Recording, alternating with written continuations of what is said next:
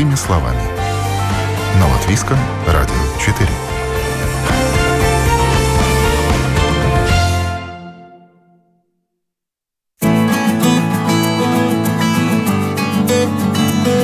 Здравствуйте, с вами Марина Талапина. И сегодня мы поговорим о редких заболеваниях. В мире около 8 тысяч опасных для жизни редких заболеваний. Эти болезни затрагивают не более одного человека из двух тысяч. В 2019 году в Латвии было зарегистрировано около 5 тысяч человек, которым поставлен редкий диагноз – кто помогает пациентам с редкими заболеваниями в нашей стране, где и как они могут получить лечение, об этом в нашей программе «Простыми словами» мы говорим сегодня с главой Латвийского альянса редких заболеваний, председателем правления общества гемофилии Байбой Земела. Байба, здравствуйте. Добрый день и детским гематоонкологом, старшим врачом детской клинической больницы в области детской гематологии и онкологии Жанной Ковалевой. Жанна, добрый день. Добрый день. И первый вопрос э, о том, что каждый год регистр редких заболеваний в Латвии пополняется, и цифры меняются очень ощутимо, поскольку информация сейчас собирается. Вот сколько на сегодняшний день в Латвии пациентов с редкими диагнозами и сколько заболеваний уже в регистре? количество больных разными редкими заболеваниями в Латвии не изменилось. У нас около 100 тысяч людей, но э, пополняются те люди, которым поставлен диагнозы, которых можно поставить в этот э, регистр. И там уже больше, чем 6 тысяч людей. Так что работа продолжается. Мы очень надеемся, что другие врачи, у которых тоже есть э, люди с разными заболеванием будет заполнять эти карточки, делать э, пациентам э, карточку идентификации, и этот процесс продолжится еще дальше. В мире сейчас насчитывается уже от 6 до 8 тысяч редких заболеваний. А сколько э, редких заболеваний уже выявлено в Латвии? В прошлом году мы считали, и получается, что у нас почти 900 разных редких заболеваний.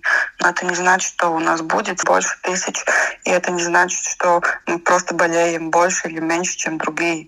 Эти болезни такие, которые могут проявляться на один из миллиона, и иногда даже реже. Есть такие болезни, где там, не знаю, пять человек по всему миру, и тогда конечно, сразу пополняется счет э, редких заболеваний. Но по Орфанет получается, что ученые правильно изучили немножко больше, чем 6100 редких заболеваний. Так что работы еще много. Это только те заболевания, которые выявлены, определены, и, э, может быть, у некоторых, если нет лечения, хотя бы намечен путь, как их лечить, да, с ними пытаются разобраться. Вообще, э, редкие заболевания, они на то и редкие, что их очень трудно выявлять, да? Как эти заболевания выявляются? Большинство всех заболеваний выявляется уже, когда ребенок э, родился, потому что они генетические заболевания больше, чем другие, они повреждают жизнь уже сразу. И вот, например, наши проблемы с кровотечением тоже такие, когда мы уже когда родились, тогда большинство случаев все эти мальчики, которым гемофилия, и все девушки, у которых тоже какие-то тяжелые формы кровонесертывания, можно их уже найти сразу. И так и другие генетические заболевания. И потому больше, чем половина всех э, пациентов в Латвии тоже являются э, детьми.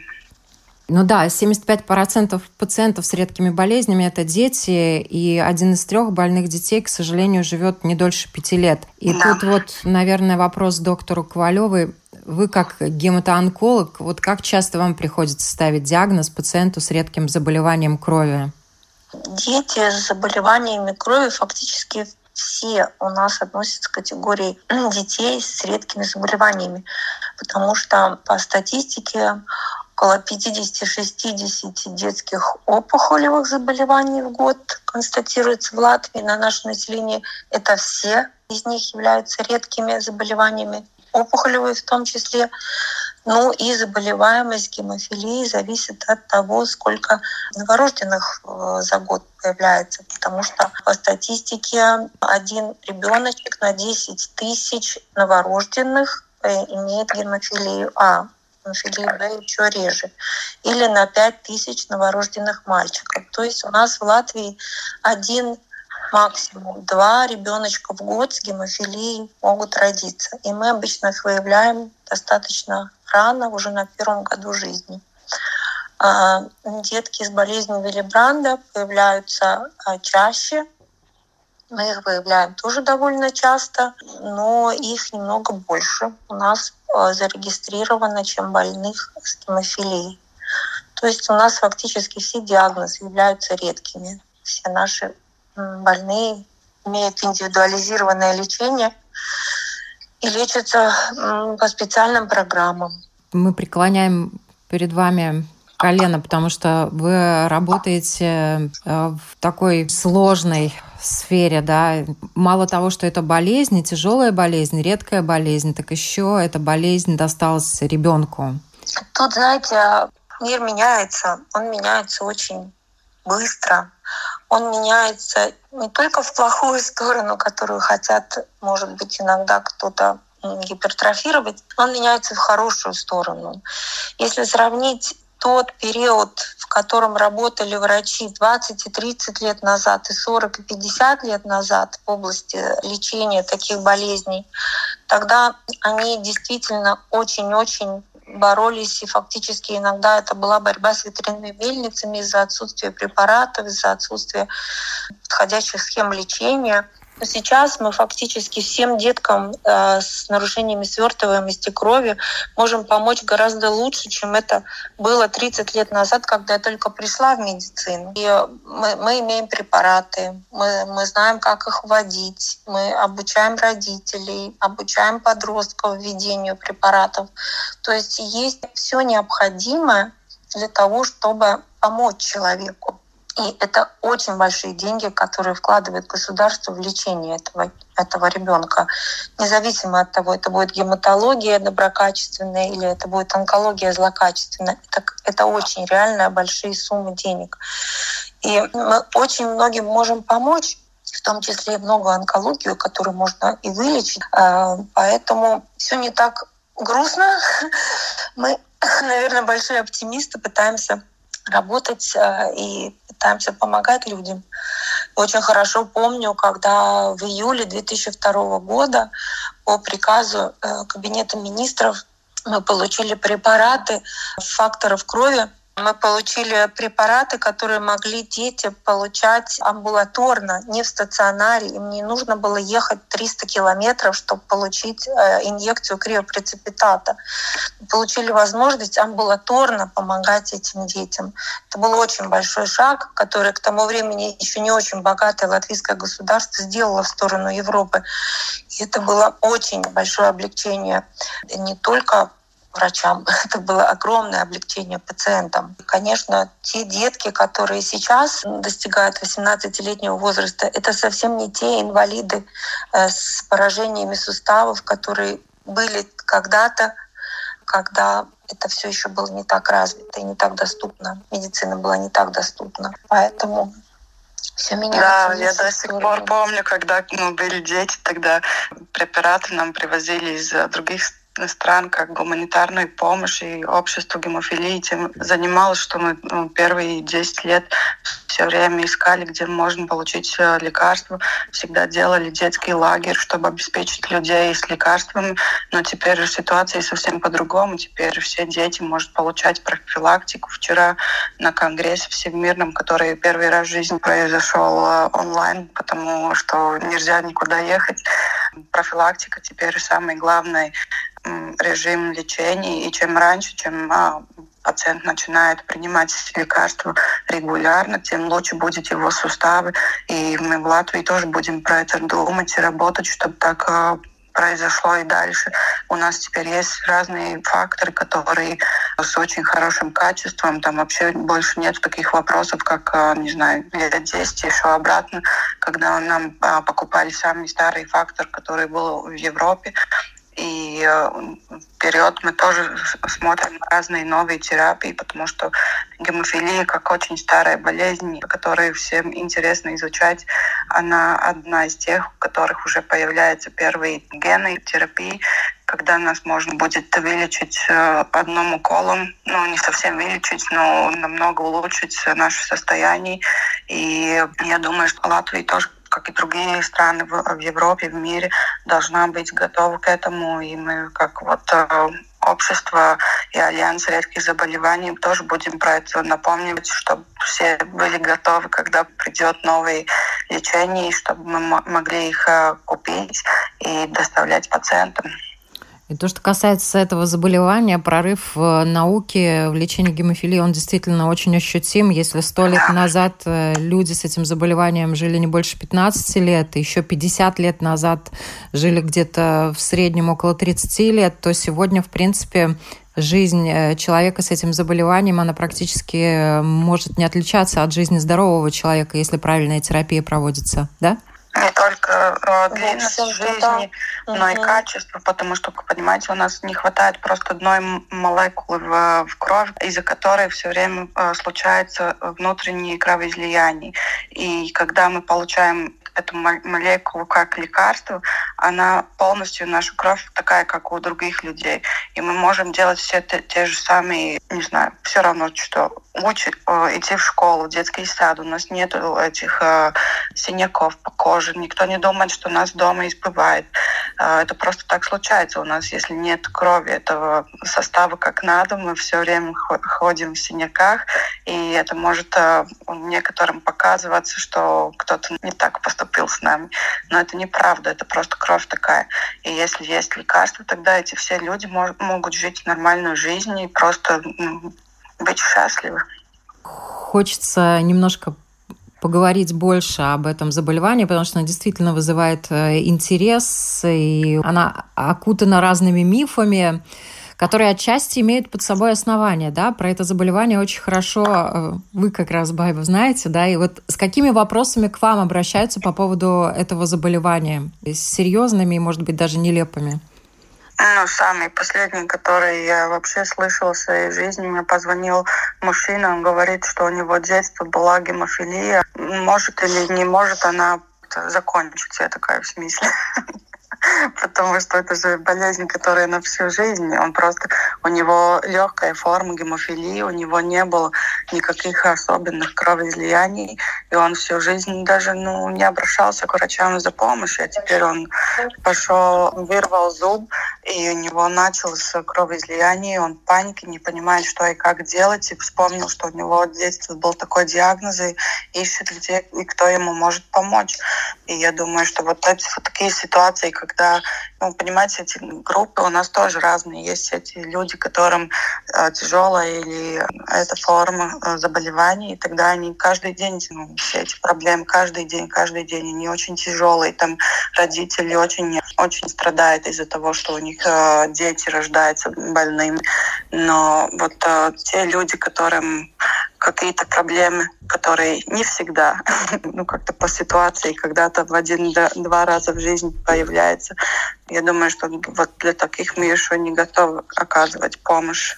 А такие другие мифы. То, что у девушек не может быть гемофилии, это тоже большой миф, потому что мир уже тоже поменялся, и за последние 2-3 года мы уже знаем, что гемофилия это не только болезнь мальчиков, это болезнь девушек. Просто у девушек это появляется намного реже потому что там генетически все, как это в заболевании происходит, но все люди, которым фактор несвертываемости крови меньше, чем 40%, они все эм, больные гемофилией. Ну вот есть миф, что гемофилией болеют люди, у которых в роду были монаршие особы, то есть они царской крови. Это не миф. Это не миф. Ну, Династия Романовых царевич Алексей действительно, действительно болел гемофилией Б. Теперь уже доказано, что это была гемофилия Б. И э, насколько тяжелый был у человека болевой синдром, и как ему помогал в снятии болевого синдрома Распутин, это все исторические факты. Ну, и да. даже артропатию, как ему скрывали фотографии, э, фотографии царевича Алексея с согнутыми коленочками или на лошадке, или с приподнятой э, суставом, когда у человека, у ребенка было это кровоизлияние в суставы, как ему болело. Это все было, но это было в то время, когда нельзя было помочь. В настоящий момент есть очень многие виды терапии, и входят новые терапии. И появляются препараты уже в мире, Будем надеяться, что и в Латвии уже в скорое время пациенты смогут получать э, подкожное введение э, факторов, которые мимикрируют действие э, факторов коагуляции и это тоже очень большой будет революцией э, в лечении гемофилии. Ничего не стоит на месте, но надо, конечно, быть очень внимательным к ребенку, если у него на первом году жизни появляется в большом количестве синячки, если начинает кровить носик, если появляются подкожные гематомы, если от незначительного прикосновения любящих родительских рук у него появляются очень выраженные изменения кожи и подкожной клетчатки в виде таких глубоких синяков, скажем так, простыми словами. То есть такой синяк, который еще и прощупывается, как маленький такой желвачок под кожей.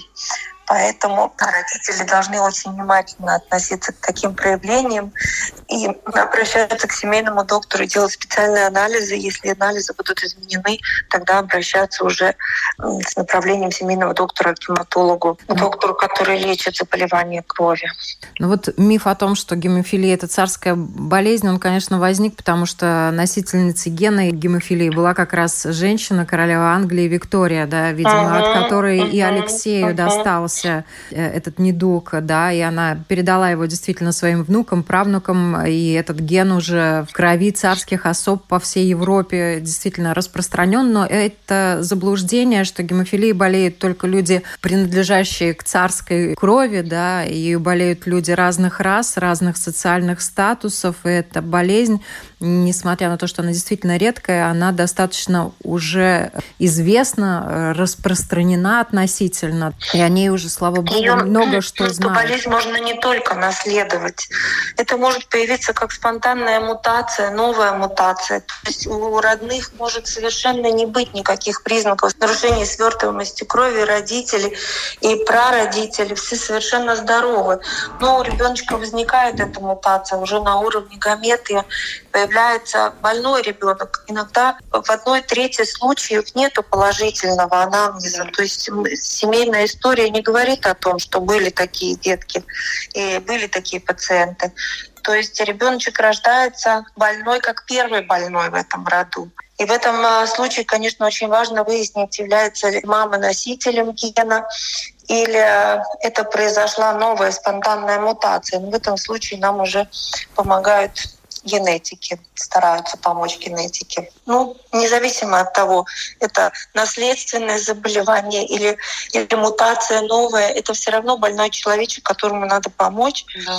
Ну и, в принципе, у нас сейчас с этим, я считаю, очень даже прилично дело стоит.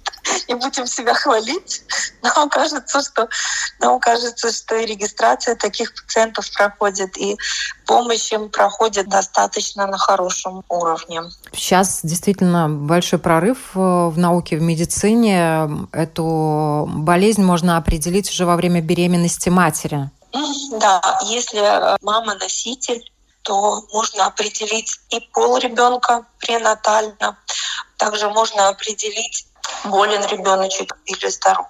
То есть, в принципе, есть у нас и возможности пренатальной диагностики. Но тогда нам помогают целая команда врачей. Мама обращается к генетику, и происходит диагностика этого заболевания еще до того, как ребеночек появился на свет. И решение о том, каким путем, если ребеночек болен, и мы уже знаем, что у него гемофилия у этого ребеночка, то решением консилиума врачей принимается решение конкретной ситуации, допускать ли физиологические роды, какие точно методы родовспоможения нельзя в этом случае применять. Применяется решение, надо делать э, кесарево сечение или не надо делать кесарево сечение. Каждый случай рассматривается очень индивидуально, но уже целая команда врачей готова к появлению этого ребеночка на свет, чтобы не было осложнений в родах, чтобы не было внутричерепных кровоизлияний, чтобы мы сразу же определили еще в пуповинной крови уровень недостающего фактора свертываемости крови. Ну, это все как бы происходит. Я хочу воспользоваться случаем и сказать огромное спасибо всем врачам из детской больницы из Страдани за то, что они наконец-то написали guidelines, я не знаю на русском, как это ну, правильно называется. Методические инструкции, скажем так. Но мы наконец-то на бумаге написали все эти, а, ну, не все еще, но уже начали работу на том, а, как правильно, а, как помочь, какой будет путь пациента через все эти коридоры, потому что у нас в Латвии этого никогда не было. Каждая женщина, которая подозревала, что у нее есть а, такая болезнь, что она может быть носителем, и, может быть, ее дети будут больными, она всегда каждый раз этот путь проходила сама. Мы из общества давали очень много разных материалов, чтобы все понять, что и как делать. Но теперь врачи первый раз в жизни наконец написали все это на бумаге. Мы очень-очень надеемся, что эта бумага поможет нам впереди и что другим женщинам, которые проходили иногда через все кольца ада, чтобы родить ребенка, что они не будут больше этим сталкиваться, и все будет классно. Так что огромное спасибо врачам, которые думают про нас и помогают а, со своей профессиональной точкой зрения. Спасибо. А сколько у нас э, людей в Латвии живет с этим заболеванием? У нас около 300 людей, но статистика очень такая неточная, потому что у нас э, есть эта группа пациентов, которой принадлежу и я. Это пациенты с Виллибрантом. Болезнь такая, которая похожа на гемофилию, но не гемофилия. И э, нас должно быть где-то 300 по всей Латвии, но официально зарегистрировано около 80 людей. Так что там еще очень много работы, чтобы найти всех и всем э, найти, как им помочь. Потому что эта болезнь такая очень интересная. У нее очень много разных типов, и каждый из этих типов э, по-другому влияет на человека. И каждому из этого типа нужна другая лечение. И если нет точной диагностики, тогда им не можем помочь этим людям, потому что там есть типы, которым нельзя те лекарства, которые государство покупает, других лекарств нет, они доступны только через больницы, тоже не всегда. Так что это вот моя борьба на следующий год.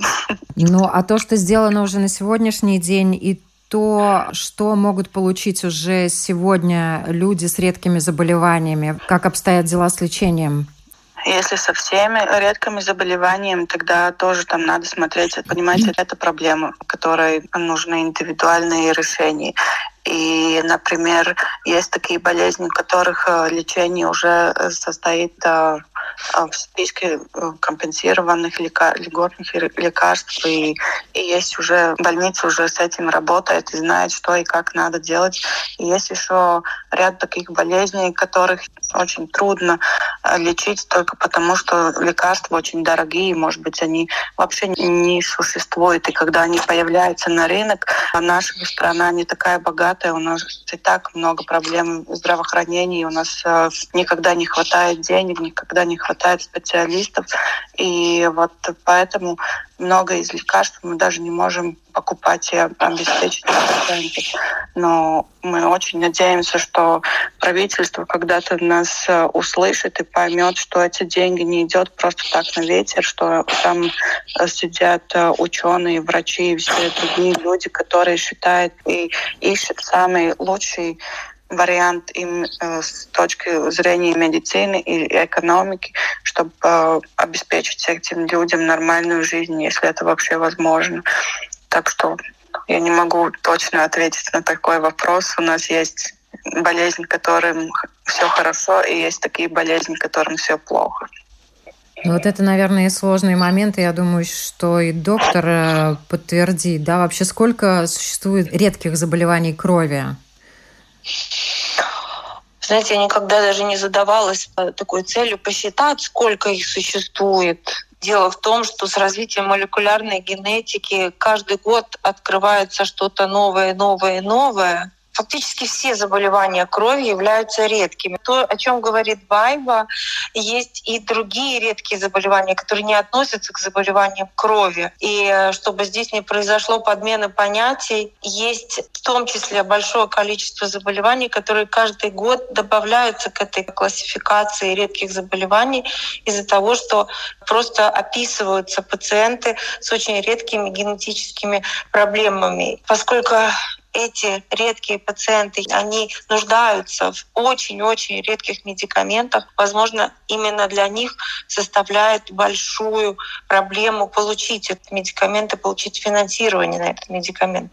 То, что касается рутинных болезней крови, они лечатся сейчас и лечились всегда. И, в принципе, основное лечение для таких пациентов государство обеспечивает. То, что касается и детской гематологии, и детской онкологии, есть, конечно, экстрас, и какие-то такие вещи, но это относится не к детской гематологии. Мы фактически обеспечены медикаментами. В чем состоит вообще сложность э, лечения редких заболеваний? Это, к сожалению, чаще всего заболевания, которые нельзя вылечить, но э, можно достаточно успешно на сегодняшний день э, проводить поддерживающую терапию.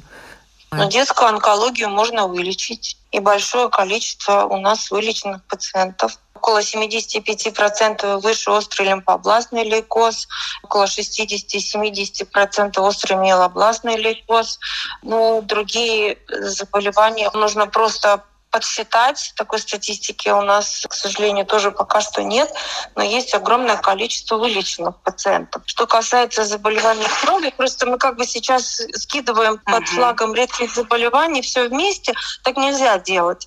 Заболевания крови, которые связаны с нарушением свертываемости крови, это вы знаете, как любое хроническое заболевание, это как прирученный волк ты должен и можешь делать то, что ты можешь делать, но ты чего-то не должен делать в своей жизни, потому что это связано с очень большим риском для тебя. Ну, нежелательно э, травматичные виды спорта, нежелательно еще что-то там, где есть большой риск для человека. То есть, э, если ты что-то делаешь не так, Бог тебя кусает. Ты получил травму, ты угодил в автоаварию. Конечно, у тебя может быть смертельное кровотечение, но если тебя привезут в больницу и есть данные о том, что у тебя нарушение свертываемости крови, тебе будет делаться все, чтобы помочь, чтобы этого не произошло. То есть э, врожденные заболевания свертываемости крови это, конечно, пожизненно. На настоящий момент их вылечить нельзя, но уже проходит исследование исследования, клинические испытания с генными препаратами. Возможно, это сейчас нельзя.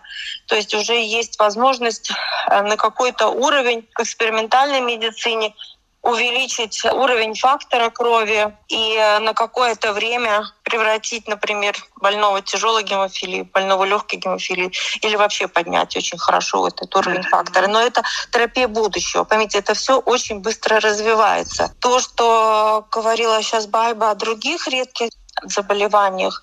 Ну, это уже немного не моя сфера, потому что есть огромное количество наследственных заболеваний, таких, с которыми ребеночек рождается и проводит, конечно, далеко не очень хорошее качество жизни. Ну вот в этом году в Латвии э, проводится исследование о пациентах с редкими заболеваниями и их уровне жизни. Байба, вот расскажите немножко об этом. На что нацелено исследование и, может быть, какие-то изменения в государстве в отношении пациентов с редкими заболеваниями после этого исследования тоже будут сделаны. Да, мы на это очень надеемся, потому что всегда люди, ну вот как уже врач сказал, что у нас получается так, что эти болезни такие разные, что их нельзя никак сравнить. Но мы как Альянс редких заболеваний получили деньги на проект и будем делать исследования этим летом про качество жизни этих пациентов. Потому что очень много из этих людей, сколько мы читали в литературе медицинской и научной, у них очень много разных проблем. Они не может э, попасть к врачу, не может там получить какие-то услуги соцобеспечений, и у них качество жизни хуже, чем у других людей. И мы просто хотели бы измерить, на какой степени это в Латвии, и чтобы понять, какие эти проблемы, с которыми люди сталкиваются ежедневно, и чтобы мы могли тоже им э, как-то помочь. И мы делаем очень много разных э, информационных материалов, но доходят ли они до этих людей? И я, например, стараюсь в соцсетях везде всегда, если я вижу, там, например, маму с ребенком или еще какие-то пациенты, которые не знают, куда обращаться, я всегда стараюсь помочь этим людям. Мне очень часто звонят на Альянс и спрашивают а, про некоторые болезни. Я всегда говорю, что я не врач, я не, не отвечаю за лечение, я могу просто направить к врачу или сказать, что и где, как искать. Но это все, что я могу помочь. И все остальное уже делается врачами в клиниках. И для этого у нас есть все эти центры. Но знают ли люди про это? И может быть, там есть какие-то аспекты, э, которые связаны с редкими заболеваниями, про которых мы даже не знаем. И, может быть, это можно просто как-то очень легко исправить, но мы просто не знаем, что такая ситуация и существует. И как альянсовый, я думаю, что мы очень хорошо э, уже работаем пять лет и э, много старались э, для плана редких заболеваний. Министерство здравоохранения нас тоже хорошо знает. И мы всегда все, что мы говорим государству, это обосновано на факты. И вот такое исследование про наш, наших пациентов и их тоже нам поможет получить больше фактов и работать туда, куда надо. Скажите, Байба, а э, предусмотрено как-то подразделить э, этих пациентов с редкими заболеваниями, чтобы не было ну, экстраполяции этих результатов обследования качества жизни на все группы заболеваний? Да, мы еще с, mm-hmm. с компанией, которая будет производить э, этот опрос, mm-hmm. говорим про то, как и что сделать, чтобы все правильно получилось, что-то, ну, чтобы да, не было. Чтобы не нас... было подмены понятий иногда. Да. да. Mm-hmm. У нас mm-hmm. в прошлом году мы сделали очень похожие исследования на пациентов, и там тоже мы узнали, что но то, что мы как руководители организации, как сами пациенты понимаем про то, как другие пациенты но когда мы спрашиваем, делаем из всех ответов как бы факты, это все выглядит совсем по-другому. И ситуация иногда даже хуже, чем мы могли угу. подумать. И так что мы хотим просто понять, как это про все э, болезни редкие в Латвии. Так что у нас огромная работа еще предстоит. Вы упомянули уже, что очень важно знать, э, куда обращаться за информацией. Пару слов об этом когда люди понимают, что что-то происходит, но, может быть, врачи, с которыми они начали работать, не могут ответить на все их вопросы, не могут поставить диагноз, куда они могут обратиться хотя бы за информацией, чтобы их направили? Э, много информации я поставила на нашу страницу, которая www.slimības.lv. И та, это как справочник, где можно что-то найти. Если вы не можете что-то найти, звоните, я подскажу, где найти. Или, может быть, там вообще я еще даже не подумала поставить такую информацию. И еще у нас есть э, центры редких заболеваний, которые э, центральный находится при детской больнице, и есть центр э, в Страдане, есть центр в Гайлизерсе. Информации, где и как э, дозвониться, тоже я поставила на нашу страницу. И в этих центрах там есть психолог, э, есть интернист или педиатр, и есть специалист по ушкоспециалист. Да. Угу. И всем людям, которым уже есть редкие заболевания, есть эта карточка и идентификацией, они могут получить услуги бесплатно. И эти э, координаторы, которые при этих центрах, они могут тоже э, помочь э, найти специалиста, потому что в Латвии теперь наши врачи поступили в 22 из 24 сети редких заболеваний при Евро Европейском Союзе. Это значит, что эти люди знают самую новую информацию про разные области редких заболеваний. Они могут э, найти других специалистов, если сам не может, э, ну, не знает э, правильный ответ. Да, я всегда говорю, что при редких заболеваниях самое главное не держать этих пациентов у себя и думать, и говорить им, что все классно, хорошо, потому что есть много знаний, есть много специалистов по всему миру, и мы всегда можем хоть попытаться найти какой-то ответ на разные вопросы и как-то помочь пациентам жить лучше. Спасибо большое вам за этот разговор. Я надеюсь, что и наши слушатели узнали больше, потому что важно о редких заболеваниях знать не только пациентам, но и их близким, чтобы помогать в поиске решения той или иной проблемы. Спасибо еще раз э, большое. Я напоминаю, у нас э, на связи о редких заболеваниях э, сегодня рассказывали глава Латвийского альянса редких заболеваний, председатель правления общества гемофилии Байба Земела и детский гематоонколог, старший врач детской клинической больницы в области детской гематологии и онкологии Жанна Ковалева. Спасибо, всего доброго.